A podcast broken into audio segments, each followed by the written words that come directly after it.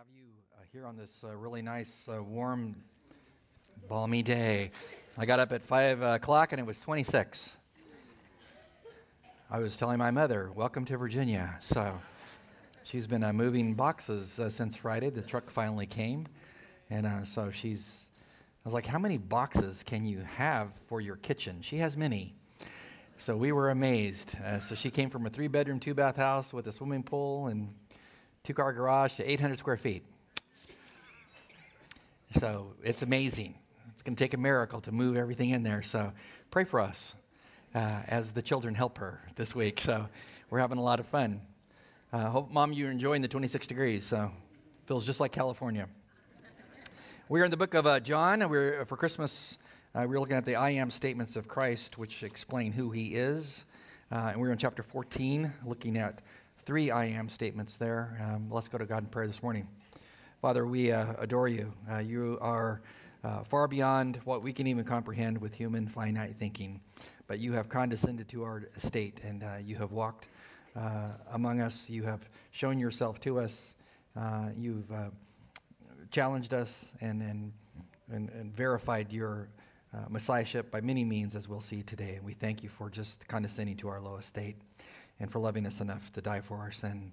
Uh, we're humbled as we look at your words to Thomas. Might they be words that we wrap our hearts and minds around uh, or, and, and use them to lead people to the King of Kings. And we pray for those who don't know you this morning that they would come to a saving faith today. And might we who've walked with you uh, for many months or many years be energized again to share the gospel story of Christmas. In Christ's name, amen. Uh, carols. I've told you I like them. I like to play them on the piano. I like to sing them. Uh, Good Christian Men Rejoice is one that I like uh, because it tells you in the title exactly what you're supposed to do. So it's pretty simple. What are you supposed to do?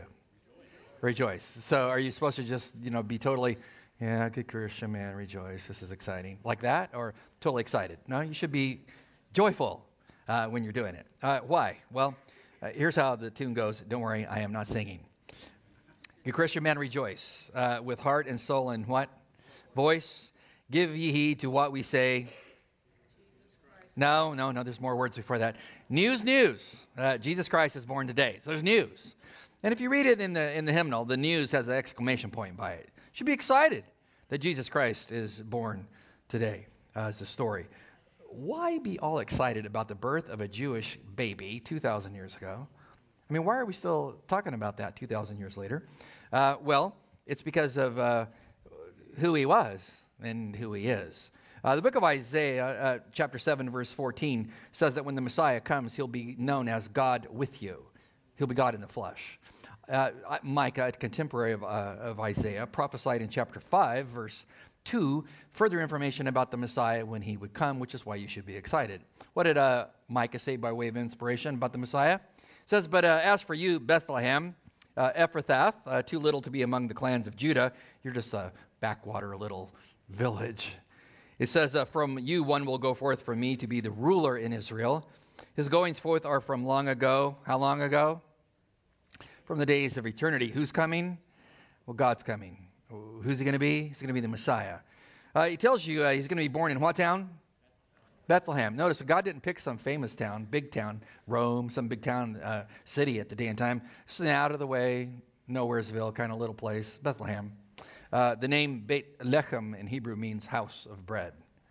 So rightly was he born there because Jesus comes along later and identifies himself as, oh, the bread of life.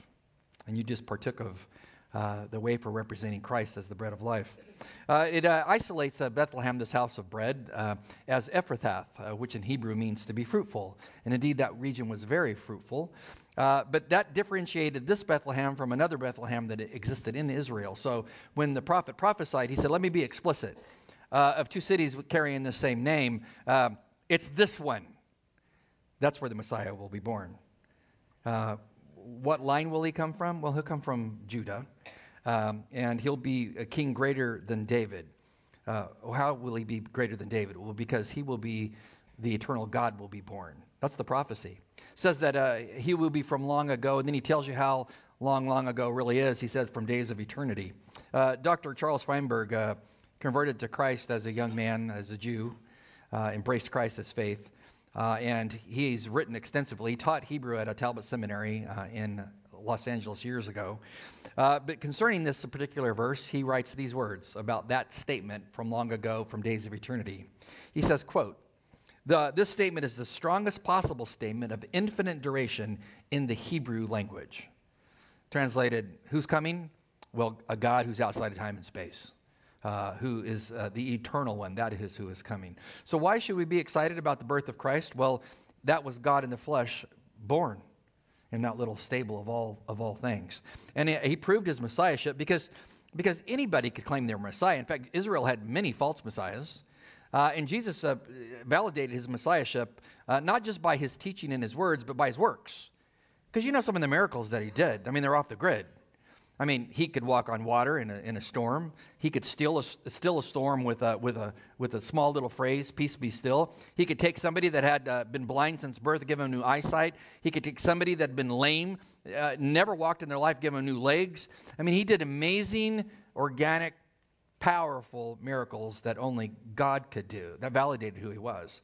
But he also validated uh, his person by telling people in real clear terms who he was, by taking the I am statements from the Old Testament, which de- depicted God, he's the great I am of all time, and wedding them to himself. In fact, when we get to John uh, 8:58, right before we get to Christmas, he's going to pick up the title of the great I am with uh, that's all he's going to say is, I'm the great I am, leaving absolutely no doubt that he was the great God that had been born, and that was now the Messiah.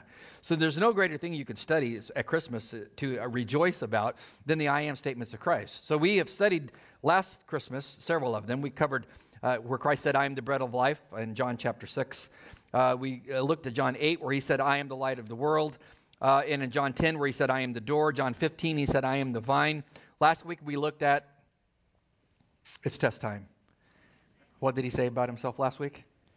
I am the. Were you all, you weren't here last week? None of you were here. Yeah, uh, he said in John chapter 14, verse 6, I am the way to Thomas.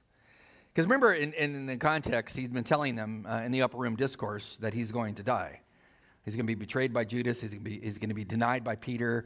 Uh, he's going to be crucified. And the disciples, it's just blowing their paradigm away.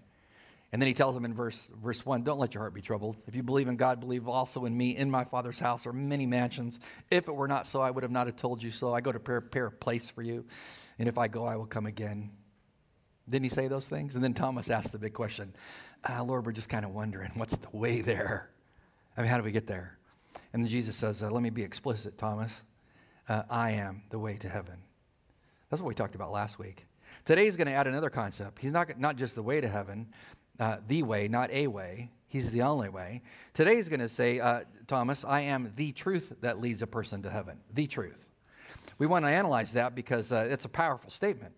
Because in saying I am the truth, uh, he makes it definite, uh, not indefinite. Had he said I am a truth, he would have left the door open for spiritual truth that gets you to heaven to be available in all other religions. He didn't do that. He said, I am the essence of truth spiritual truth that leads to heaven uh, and a relationship with the Father, the Holy Trinity. I'm, I am the way and I am the truth, the essence of that. Uh, we, t- uh, we talked last week if you uh, take an article and you want to classify a Greek article, there's different options. Here, the way I would grammatically classify this is what is called a monadic use of the article, meaning it's the one and only. Like you have one sun above your head. There's only one of those. When he says, I am the truth, he's leaving absolutely no wiggle room for there to be perfect, absolute truth in any other religion. Now, does that mean that other religions can't have smidgens and pieces of truth? Sure, they do. They might have the golden rule, they might have a concept of, of prayer, meditation, treating others with respect, etc. But Jesus says when it comes down to saving a sinner, I mean, guiding them to heaven, well, I'm the way and I am the essence of all truth. All the others have falsity attached to them, as we're going to see. So the fact that he used the present tense verb means it's perpetual, so that there's never not a time when he's not the essence of truth. So is this restrictive? Is it restrictive to say that Jesus is the only way to heaven? Yeah. Uh, is it absolutist? Absolutely. Uh, is it jaw dropping to make that statement? Yes. Does it bother some people? What say you? Yeah, it, it does bother some people. They're like, well, what about the other people? Um, when you think about this statement, I mean, it, it is, it is the essence of what Christ said. So if you have an issue with it, I'm merely telling you what he said.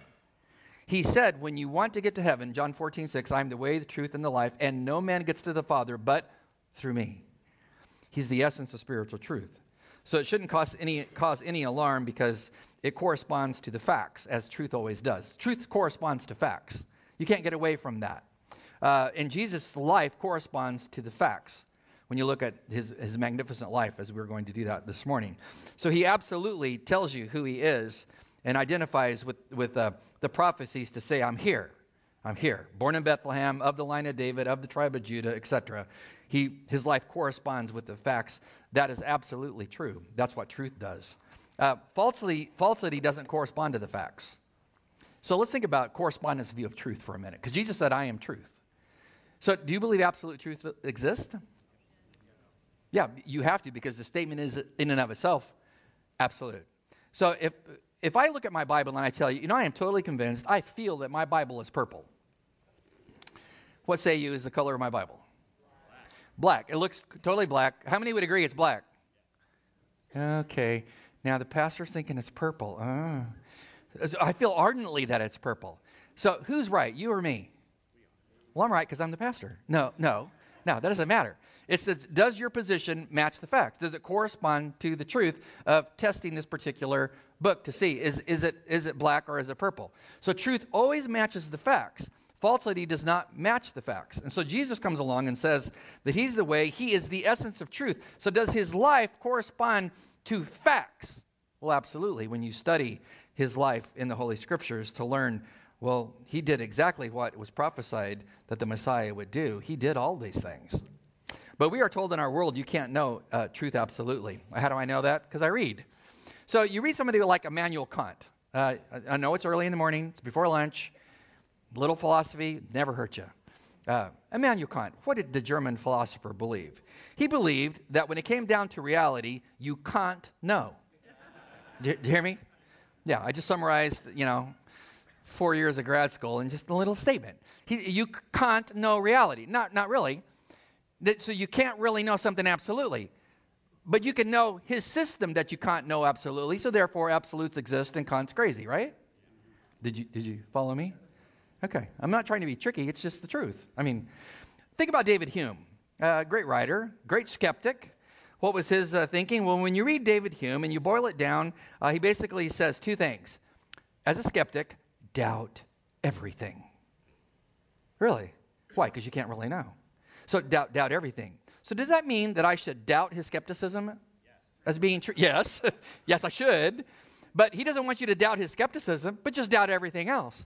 So he proves by definition of his statement that he, a skeptic, believes in absolute truth. Because he doesn't want you to doubt his system, just other systems don't measure up to what he thinks they should be. Interesting. Have you ever heard of uh, uh, Alfred North Whitehead? How many have heard of Alfred? Good. I only had one in the last service. This is a more attuned service, I guess. So, uh, who is he? Well, he's the father of modern day relativism. What does relativism state? And our culture is awash in relativism. And bear in mind, Jesus says he is the truth. Apply that to what he says about relativism. Uh, Whitehead says, quote, all truth is changing and is in a process, unquote. I'll say it again in case you weren't listening. All truth is changing or it's in a process. What did Jesus say? I am the truth. Did he say, I'm in a state of changing truth all the time? That I, you know, you might have to believe in me to be saved one year, but maybe the next year, maybe not. You can come to me, but you can come in other ways to me through other religions. He didn't say that. No, he said, I am the truth. See, relativism is everything is just relative, there's no absolute truth. The problem being the mere statement that there is no absolute truth is absolute. Therefore, that's why I'm not a relativist. Uh, does absolute exist? truth exists. Absolutely. Jesus just claimed to be absolute religious truth. And if you don't believe that uh, absolute truth is uh, in existence, just study mathematics. Did you love math in school? I mean, admit it. Yeah, it's okay. I mean, some of our people here get PhDs in it and they love it. They get statistician PhDs and stuff. I mean, they, they really get into it. I wasn't much too into math, especially geometry, I'll admit. I mean, I'm looking at this as an athlete in high school thinking geometry, theorems. Like, who wants to memorize them? Well, you want to pass, you better memorize them. And so, you know, when I was in school, I just kind of blew off geometry. And when they would hand back papers and everybody's paper, mine would come last and the teacher would fold it in half. and I, I knew, I, that's the truth. That was exactly what would happen. And I was like, oh man, I totally, I totally blew that. I didn't really enjoy geometry uh, and the absolutes of geometry until I, I became a landscaper. And I had to give a bid to somebody of how much brick will I need, how much mortar, how much dirt, how much river rock for this given space, this volume, blah, blah, blah. All of a sudden, it's geometric measuring, isn't it not? Some of the shapes weren't square, weren't rectangular. What do I do? I don't want to have to pay for this person's lawn. I had to go back and study geometry in my 20s. Praise God for geometry. It's absolutely true. Now, just bear in mind some of these theorems that are absolutely true, are they not? How exciting when it says if two intersecting lines form a linear pair of congruent angles, then the lines are absolutely perpendicular. Man, that's just, that's just awesome, isn't it? Uh, okay. Now imagine a student sitting in class who said something like this Hey, professor, uh, two coplanar lines, which are perpendicular to the same line, they, they don't necessarily have to be parallel to each other if I don't feel they're parallel. yeah, what's the professor going to say to that student? You're not passing. You're, you're absolutely not going to pass because they're always true, absolutely. What is the point of studying mathematics when you look at theology? Here's how I look at it. If, if geometry theorems are absolutely true, and you would really want to know them uh, if you're designing cars, uh, building buildings, uh, developing your yard, etc. You would really want someone to know this stuff well that designs medical equipment, etc. You would want to be absolutely following those, not following what they feel is true, right? If you, if you follow absolutes when it comes to math, why in the world would you want follow? Would you not follow uh, absolute principles when it comes to the greatest question in all of life? Who is Christ? And how do I get to God? See, I don't want to know the absolute way because everything hangs in the balance on that one. See, we're really great with uh, absolutes in these other areas. When it comes to theology, it's like, well, it's, it's kind of relative to the situation. We don't want to offend people. No, absolutes, they're everywhere. Uh, and there's ways you do things and there's ways that you don't do things. I'm sure when you walk through the air, airport, because many of our people fly all the time, and I, have spent many times flying to California to see my mother, who's now here, praise God, saving tons of money. And now I just got it, my daughter's still out there with the grandkids. But, um, you know, I've had a lot of time, you know, floating around the airport waiting for my plane. And one day I was, Liz and I were flying just not long ago, and I walked by the Lufthansa area with two special doors. And I'm walking by there going, ooh, all right, this is awesome. I wonder if I could walk in there to that little lounge area. Of, I've flown Lufthansa before, going to Israel. I mean, maybe they'll just let me come in. Right. Do you think any German behind the counter is going to see me coming in? They're going to want to know do you have the ability to get in here? I mean, how do you get into this special lounge area? Can all Lufthansa people go in there? No. How do you get in there? Obviously, you don't go in there. Well, you got to fly a whole lot of tons of airlines to get in there. I mean, you, you, just can't just go in. It's restrictive. So, do I have a problem with them being restrictive about their absolutist position? No. You'll never see me at the airport with my, with my coffee out there screaming at them. You guys are so intolerant. You won't let me in. So uncaring, so uncompassionate. Why can't I come in and join a nice couch? Are they going to let me in? No. So, because they absolutely won't let me in because you have to pay the price to get in there. Can't get in. Uh, do you fly Southwest? So if you want to have a companion pass, how many miles must you fly to get a companion pass? I have tried for 11 years. I mean, you got to fly like 100,000 miles a year to get to that level to get a companion pass so they can fly for free. My little meter, when I get my bill, is barely moving. Again, they have their rules and regulations. They're absolutely true. They, they're very restrictive. I have no issue with that. See, when it comes to the gospel, God's very restrictive. And he's very absolutist on how you get into his presence. And he says you must come through, well, the Son, who is the essence of all spiritual truth. How do we know Christ is the essence of all spiritual truth? Well, uh, because uh, for one, he fulfilled prophecies he can't control. I mean, did you, did you pick your family line? Maybe you would like to have picked your family line. You know, you pick your family line? No. You pick the city that you're born in? Oh, I don't want to be born there. I was born in El Centro, middle of nowhere. Uh, most people don't know where it is. So I tell them, uh, near Yuma. Oh, oh, Yuma. Yeah, hot. Oh, yeah, hot. You know, I didn't get to pick. See, Jesus fulfilled 60 exact prophecies.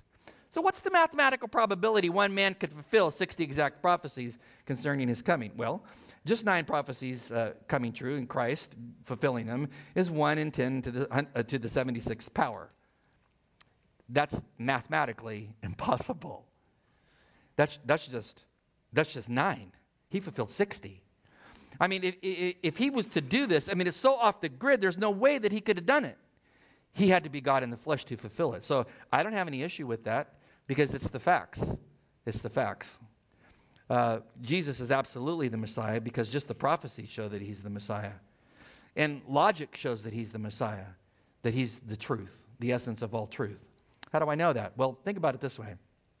We've looked at philosophy, as exciting as that is, and evaluated it. Now let's look at logic. You all love Aristotle before noon, do you not? Oh, so amazing. What did Aristotle do? Many things. One of the things that Aristotle did is he discovered logic. He didn't invent it, God built it into the cosmos. Because in John 1 1, when it says in the, in the beginning was the Word, Jesus is the Word, the Word is Logos, logic. Who's Jesus? He's the essence of all logic. I mean, to be a believer means I don't check my brain at the door, I bring it with me. I look at the evidence. Uh, and so when you look at logic, and we talked about this last week, we're going to review it again because, well, brain cells die daily, do they not? So we need to go back to what we talked about last week, restate it again. When it comes to logic, Jesus is going to say, I am the truth. We'll, we'll label that uh, item A, which means anything that is opposite of that is non truth, opposite of that. So, law of con- non contradiction, the first principle of all logic says this uh, Opposite statements cannot both be true at the same time and in the same sense. Translated. When Jesus says that I am the, the way or the truth, then that means the opposite of that cannot be true at the same time in the same way. Translated. Um, you can't say, I am the only way to God, and then there are other ways to God. It's one or the other. They cannot both be true at the same time. So let's go back to my Bible. What color is it? It's black. I can say all day long, I feel it's purple. It doesn't match the facts. It can't be black and purple at the same time. So when Jesus says he's the truth, he's evidencing the first law of all logic to say, I am this and it's not that. So, how do you know it couldn't be these other ways of salvation? Because do they correspond to the facts? I mean, since Jesus fulfilled all these prophecies and verified who he was in that, and by his words and his works, his life matches the facts of the coming Messiah, not other systems. So Jesus is the, the true one, the only one. There are no others. So does the rest of the New Testament talk about that? Absolutely. Uh, 1 Timothy chapter 2, verse 5. Paul says this about Jesus. says that he is the mediator between God and man. Between holy God and sinful man, you have to have a mediator. His name is Jesus, which means there's not multiple mediators, there's only one. His name's Christ. Uh, he says in 2 Corinthians chapter 5, verse 19, that man is uh, irreconciled because of his fall in the garden. So the only way you can get a sinner to be reconciled with God the Father, who's holy, is you have to have a reconciler. Jesus is called the reconciler. He's the only one that can do it. There's no exceptions. Uh, in John chapter 1, verse 6 through 8, Jesus claims that he is the spiritual light through the pen of John. There are no other spiritual lights. Uh, John chapter 6, verse 26, uh, he says that he's the only one who grants eternal life to people when they come to him in faith. He's the only one, which means there's no other ways by which a man can come to find truth.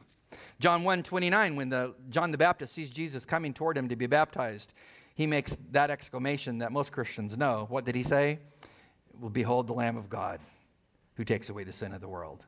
Not a lamb, the Lamb, the one and only.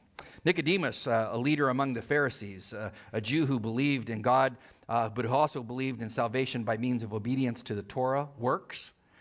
He came to Christ one night, and, and, and Jesus uh, challenged this, this holy man and told him, If you want to be saved, you, you got to come by means of me. Very exclusive. Uh, when you're a child, you usually learn it uh, in Sunday school, John 3.16. I did. You probably know it. What, it's, it's what John told Nicodemus, the man who said, Well, my way to heaven is belief in God plus works. And Jesus said, No, you've, that's the wrong way. That's the wrong truth. The truth is me. So what did he tell him?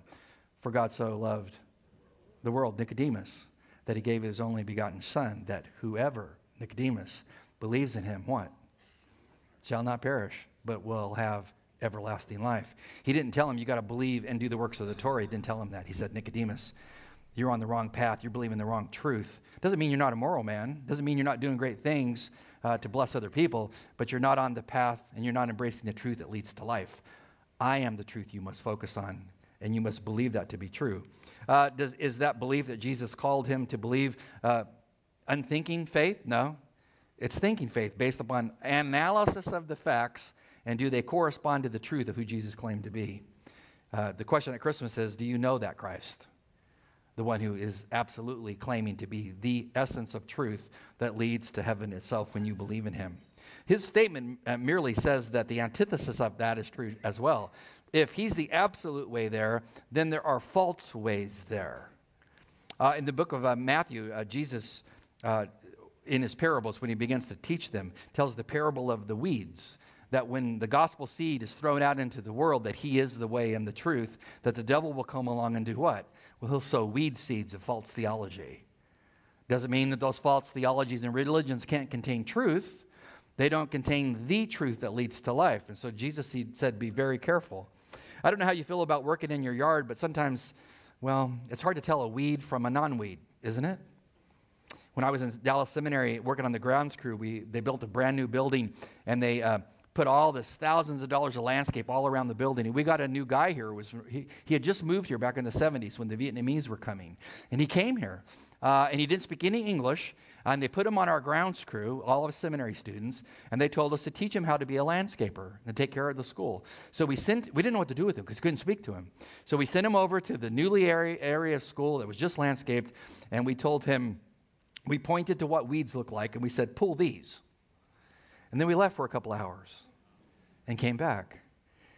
Because it's like, did, was anybody really specific on all the weeds there? We drove back in total fear in our truck, thinking every single thing was going to be pulled. But uh, he, had, he had paid attention. It's very, he paid attention, pulled out just the weeds. Sometimes it's hard to tell the difference between a weed and a non weed. Jesus says the gospel is true, but there's versions of it that are not true, they're false. Have you bought into one of those this Christmas? A way that's not Christ? a way that's not truth. Uh, false systems have the four things, uh, four components about them that you can readily identify them. I'll give them to you. Number one, false religious truth as opposed to Christ uh, has, number one, a founder or founders who supposedly eclipse Christ. Number two, they have a holy book or books that eclipse the scriptures. Uh, three, they call for some belief in God, belief in God, uh, whoever that may be, it could be a he, a she, an it, some belief in God, but it's always coupled with great amounts of perpetual moral religious works. And number four, they will either reject Christianity outright or say that their version of religion is a fuller, more revelatory form than Christianity. Those four things. But heavy on belief in God coupled with works. That pervades all false systems of belief. Know anybody like that? Jesus said, I am the way, I am the truth. He's the truth based on faith in his work, not in your works. Uh, this last summer, when I was uh, in San Diego helping Liz uh, with her mother as she was, uh, uh, you know, not doing well, uh, we were there to, to take care of her and my father-in-law with dementia. I drove over to San Diego, El Cajon, to see my mom's mother, my grandma's sister, my aunt Pat. they are devout Jehovah's Witnesses, and I hadn't seen her in probably 40 years. and she knows what I do for a living. Uh, and uh, so I called her up and said, Hey, you know, last time I saw you was probably 18. You know, I'd love to see you. And so Liz and I drove over uh, and saw my grandmother's sister. It was most interesting because now I'm a pastor uh, and she knows exactly what I do. And from her theological grid, I'm the, I'm the problem because I'm teaching people the false way to God. And so we had a very interesting time reminiscing and talking and sharing and sharing stories. And before we left, uh, we all stood up in the living room, and I asked my Aunt Pat, Mind if I pray for you? She was horrified. She, she froze. Fear just enveloped her uh, because I am the lost person to her and a shepherd who teaches people how to be lost. And I said, Could I pray for you? And she was totally silent for a long time. And then she said, um, Well, I, I, I, I, don't, I don't think so. I go, Aunt Pat, I'm a pastor. Can I pray for you? And she said, Well, it, it all depends on the name of God you use. Really? And I said, Well, I can use the name of Jehovah. It's built upon the great I am statement in Hebrew. Uh, God is the great I am. I just believe he's, he's in Trinitarian form. You have bought into the false notion that there isn't a Trinity, but I can pray using the name of Jehovah because this is his name. And so she said, Okay. Well, it's like playing chess to pray. and so I prayed for my aunt and my, my cousin Brenda, uh, who's never married, uh, lovely lady. Prayed for them uh, and left their house and was amazed at the fear that overtook them. Why? Because they believe that I'm the false prophet. Isn't that interesting? Because the way they think that you get to heaven is by belief in God, a watered down version of the true God, coupled with works, a lot of works. And I know what they believe because I've read all their writings. Uh, I have some of their books. Uh, one book is called The Truth That Leads to Eternal Life. Uh, it really doesn't, but that's what the book says. They have another book called Reasoning from the Scriptures. I would call this confusion from the Scriptures. And I've read both of them, and you can read my copies. I have many notes uh, that I've put in there. Because what they believe is uh, to be saved, you must believe in God and also perform religious works to please God. Um, Watchtower magazines, I've read many of them over the years. One of them uh, had a title of an article which said, What must we do to be saved? Thought this should be interesting, so I read it. Uh, see if you agree with this.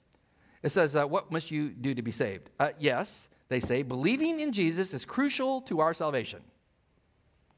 What say you? Yes, I, I totally agree with that. The only problem is there's a comma. So believing in Jesus is crucial to our salvation, comma, but more is needed. Oh, what does that mean? Well, I would submit to you as you begin to read, if you were to read these books, and I would say read them very carefully, if you don't really know theology well. When you read their books, it's very readily apparent you must believe in God, but you must also do all these other things to please God. And hopefully, one day, your obedience level will be so great, He will allow your name to be put into the Lamb's Book of Life for all time and you'll be saved. But you might not really attain that. You just got to perpetually work. See, that's the problem with the false system of belief. It's your work, not Christ's work. What is truth? Well, truth is what, what God has done for me, not what I do for him. Uh, what kind of system are you believing in this Christmas? That Christ is the way, the truth, and the life that leads to heaven? Is that your system of belief? That's the belief that saves. If you're caught in a false system, doesn't mean you're not a nice person, doesn't mean you're moral, uh, immoral. You could be a great, a great person, but just lost because you don't know Christ, the essence of truth. Uh, he's the ultimate gift of Christmas to all who come to him in faith. That's what happened to Nicodemus that night. Uh, may it happen to you this Christmas season. Let's pray. Father, we thank you just for who you, your son uh, was and who he is. He's the great I am who revealed himself, not just to Moses, uh, but who came and walked among us and showed himself for who he was and is. And we thank you for the clarity of his gospel that even a child can grasp the, the simplicity of placing their faith in you to be heaven bound and to be saved. And we pray for those among us who don't know you, whether they're friends, family, strangers, that they may come to know the Christ through the simple gospel story of Christmas. In Christ's name, amen.